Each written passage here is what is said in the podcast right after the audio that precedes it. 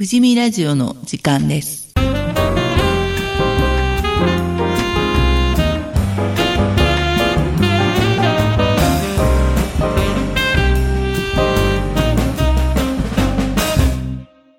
この番組は前橋市富士見地区地域づくり協議会がお送りします。富士見ラジオ、今回は、富士見商工会被災にて、平成28年1月17日に行われました、台湾の熱帯病、風土病撲滅に活躍した富士見が生んだ偉人、羽鳥十郎医学博士、生誕145周年記念シンポジウムを収録してきましたので、お届けいたします。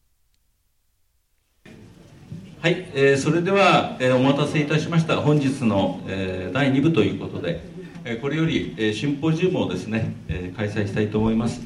それではあのまず、えーそれぞれのパネラーが、えー発表する前にですねお一人一人のちょっと簡単にちょっと自己紹介をですね、えーあちらの羽鳥様からお願いいたします。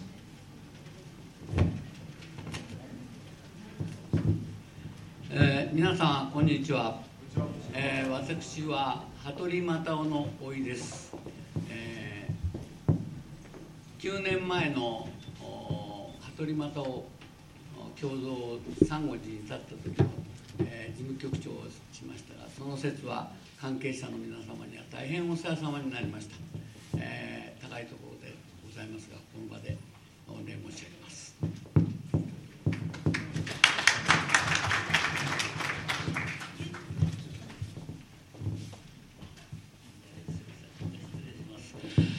改めまして皆さんこんにちは。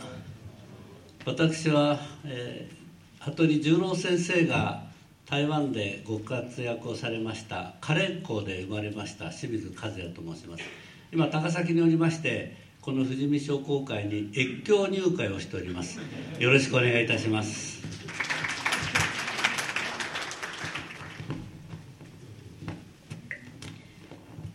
皆さんこんにちは。私は歌里と申します。あの県にある台湾総会っていうのはあの台湾人が集まった会なんですね。であのその中に所属させていただいております。で今日はあのもう3年前からあのこの事業を手伝わせていただきますので今日よろしくお願いいたします。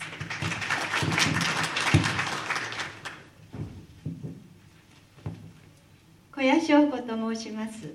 私はあのこの富士見に生まれまして富士見に育ちました。八十数年ここに住んでおりますので今日こういう機会をいただきましてあの郷土の偉人羽鳥十郎さんを読ませていただきそして皆さんにご紹介できる機会をいただきました。とてもありがたく思っております。どうぞよろしくお願いいたします。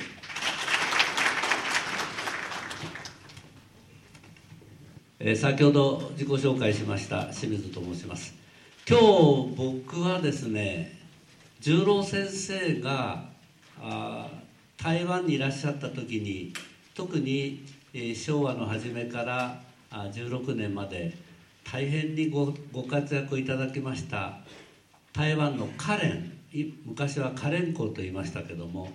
そこと十郎先生の関係について今日は皆様にちょっと、えーご紹介をしたいと思います。まずその前に、え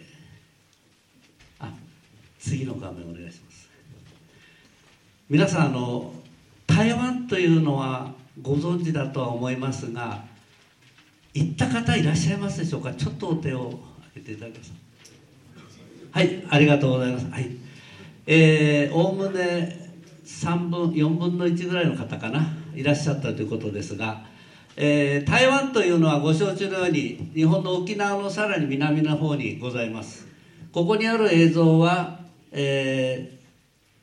明治の中頃から現在までちょっと色が薄いですけども同じ台湾の状況の映像を映していただきました、えー面積はほぼ九州と同じぐらいですで人口が約2300万人ぐらいの現在ですね。それでなんと富士山よりも高い山が7つもあるんですね。新高山というのも実は台湾の玉山でございます。それで、えー、さらに 3000m 級の山というのがなんと258もあるという小さな小さな島島というか国ですがとてつもなく高い山から太平洋の深いところまで、えー、面白い場所にあるのが台湾でございます。で、えー、台湾の中国側の西側これは大変に平野の多いところで、えー、大きな町がたくさんございます。台北から始まりまして高尾まで、えー、美味しいものも含めてたくさんの方々がいらっしゃいます。私たちが明治の末に家族で移民しましたのは台湾の東側でございまして東側というのは太平洋側でございます。こちらの方は高い山から突然太平洋にドーンと崖のように落ち込む場所だもんですから平らなところが非常に少ないんですけれどもわずかに開かれたカレン港周辺のところに明治43年に入植いたしました、えー、そこでえー、台湾の方々が今あとても日本に旅行にたくさんいらっしゃってます。なんと群馬県にはですね相当の方の外国からお客様が見えてますけども観光客が。その40%は台湾からのお客様だそうです。そのぐらい台湾の方はとても親日家が多いところと皆さんもお聞きになってると思いますがなんで台湾の方が日本にそんなに温かい思いを持ってらっしゃるのかというのをちょっとだけ説明をしてから十郎先生のお話に入りたいと思います。じゃあ次お願いします、えー、台湾の方にこれは2014年の調査ですけれども世界で一番好きな国は？日本なんですね。44%の方。次一番親しみを感じる国はどこですか？日本なんですね。74%の方が好きだと。はい次お願いします。そうになった理由の一つとしてこれからご紹介したいのは明治の最初の頃に日清戦争がありまして清国から台湾を日本の領土として割譲されました。えその時台湾は大変なあ厳しいところでございましてここにありますようにマラリアの風土病とかですねアヘンとかまあいろいろとございました。それからあ平地も少ない原住民の方々もまだまだあ大変にあの荒い方々もおりましてそこに突然日本の領土になったもんですから日本の政府を含めて多くの方々が台湾に渡りました。その時にまず最初にやろうとしたことは台湾のまず社会の基盤の整備をきちんとしようと。いうことで最初に取り組んだのがなんと学校の建設です。まず小学校を作ろう。中学校を作ろうということです。えその他俗に言うインフラ整備というんですけれども道を作ったり水路を整備したり補助畑を作ったりですねダムを作ったり電気を起こしたりというようなインフラの整備を始めましたがそういうものはどこの国でもやっておることなんで一番大切なのは次お願いします。この中で書いてあります。日本の当時の言い方悪いですが占領政策です。当時と言いますけれどもまず諸外国はインドとかアフリカとか東南アジアをフランスやイギリスやオランダその他スペインですね占領した時には全てそこから物を奪い去る政策だったというふうに聞いております。日本はそういう制度を取らずに一番いい形としてまず日本のそのままを持っていこうと。日本の制度のそのままを持ってってやるんだということで学校を作りました。これが小学校高学校尋,、まあ、尋常小学校ですけどそれから中学校さらに高等学校それから帝国大学も作りました。これは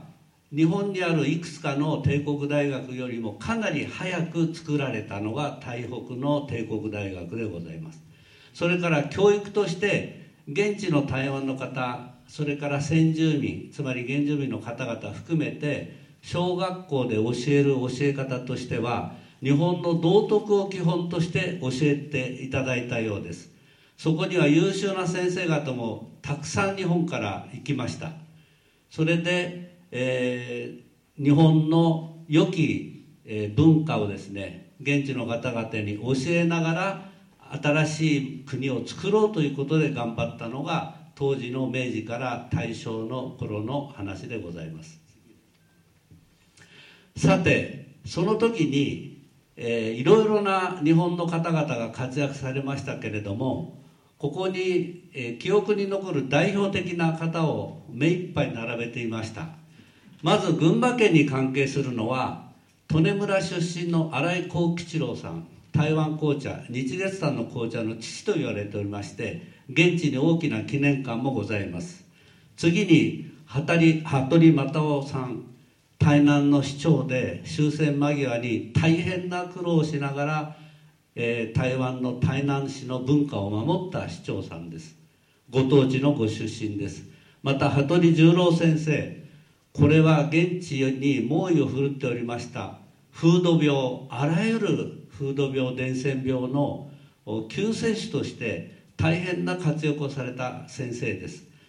このお二人が富士見の出身ということはものすごいご縁を僕は感じております。さらに中島長吉先生これは松井田の出身ですが明治の初めに日本になった時に非常に高い意志を持って台湾に渡り子どもたちの教育に尽くすべく向こうに行きまして原住民の方に殺されてしまった6人の先生のお一人で六子先生といって現地ではその慰霊碑が立っております。また後藤新平二戸部稲造この辺は多分お名前を聞いたことあると思うんですがさらに、えー、浜野八郎八田余一鳥居の上また磯さんこの方は大変おいしい台湾のお米を改良しました。末永先生もそうです。また最近映画に出ました「加納」という甲子園で準優勝した台湾の高校野球のチームの名監督でありました近藤平太郎さん愛媛の出身ですが今、現地でも銅像が立っております。あすいません次お願いします。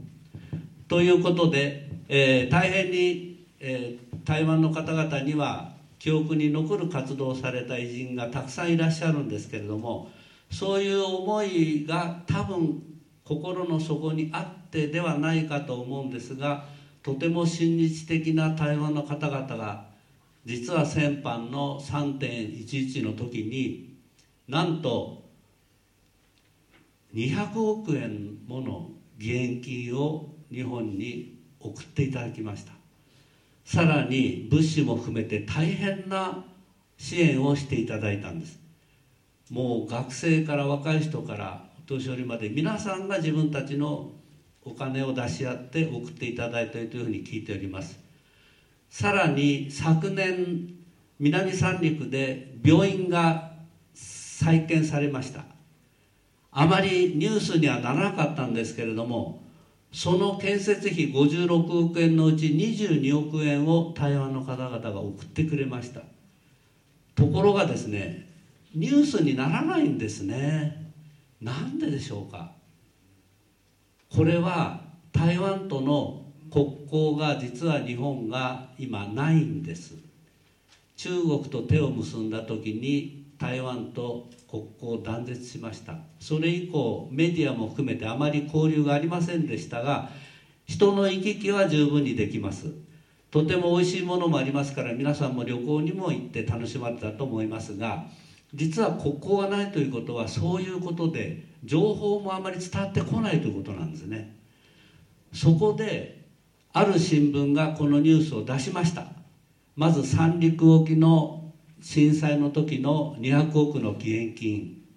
それからさらにこの南三陸の病院に対する義援金それ以外にもいろいろな支援をしていただきました。そうしましたらば若い方々が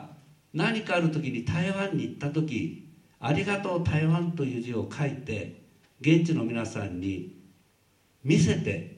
旅行の時にそれからイベントの時にコンサートの時に野球の大会試合の時にとてもそれを見て台湾の方々もあ日本人はそういう感謝の気持ちを持ってるんだということをさらに理解していただいたいというふうに聞いております。次お願いします。今のことはぜひ忘れないでおいていただきたいなというふうに思っております。さてこれが台湾のカレンの場所です、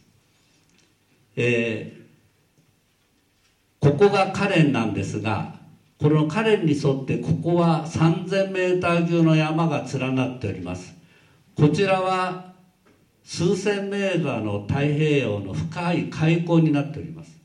そういう厳しい場所で羽鳥十郎先生は台北というところで活躍をされておりましたが昭和6年でしたか、えー、カレンにどうしても風土病が猛威を振るっているので、えー、ぜひ委員を開設してくれという依頼がありましてカレン校の方に移られました。その時のことは私の祖父が書きました回想録にしっかりと書いてあります。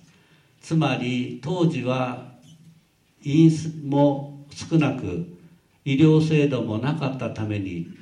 え、日本人の台湾に移民した人たちの寿命は28歳だそうです。台湾の方が23歳。原住民の方は18歳平均寿命ですよ平均寿命。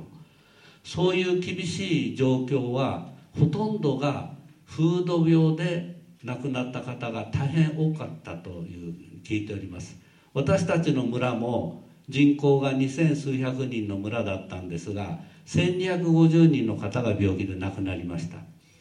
えー、台風もすごいんですけれども厳しい風土病の中で羽鳥十郎先生は皆様のお手元にあります今日配られましたこの民学のこの回想録に事細かに書いてございますしこの後私の、えー、歌里さんがその一端をご披露いただきますがその十郎先生の風土病に対する熱い思いは膨大な記録として残っておりまして野口秀夫さんと僕は同格それよりも一歩先に行くんじゃないかなと思うぐらいの活躍をされました。次お願いします。その十郎先生が渡られましたカレンをちょっとだけ紹介いたします。はい。これが高い山から突然にドーンと太平洋に行くカレンの景色でございます。次お願いしますこれは私たちのいました村からカレン湖を見下ろしたところです。遠くに見えるのが水平線で太平洋です。はい次お願いします。これはあ現地のカレン湖郊外の農村の風景です。こんなに綺麗に今なっております。はい。これも水田ですね。とてもお米が美味しいです。次お願いします。これがカレン港の現在の駅でございますが当時の駅は場所がちょっと違うんですけども羽鳥先生が開院されたお近くです。では次お願いします。はい。これはちょっと細かいのですがお手元のこの冊子にも載っておりますけれども羽鳥先生が開院された場所でございます。カレン港の駅の近くで多くの日本の方がたくさん住んでおりました。これは昭和1415年頃のあ16年頃の住宅地でございますが、え大変なあの密集地でしたが中心地に羽鳥先生は羽鳥院を開院されました。はい次お願いします。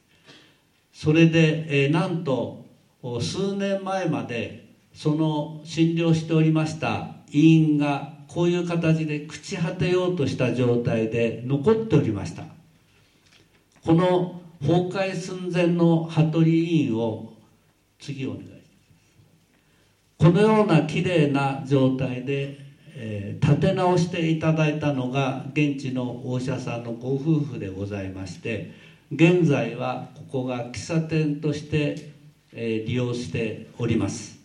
えー、素晴らしいヒノキ造りの建物がここに復元されました。えこれは委員の隣にあります先生の自宅でございます。現在ここにお住まいの台湾の方は当時のままお使いになっておりまして、えなんとお邪魔しましたら、えー、トイレも和式でした。この方が私は使いやすいんだってそのおばちゃんは言ってました。はい。次お願いします。これが現在のコーヒー館の表の入り口の様子です。多分当時委員の入り口ではなったかというふうに推察いたします。秋の朝のコーヒー館というふうに書いております。これあちらの言葉で何て言うんでしょう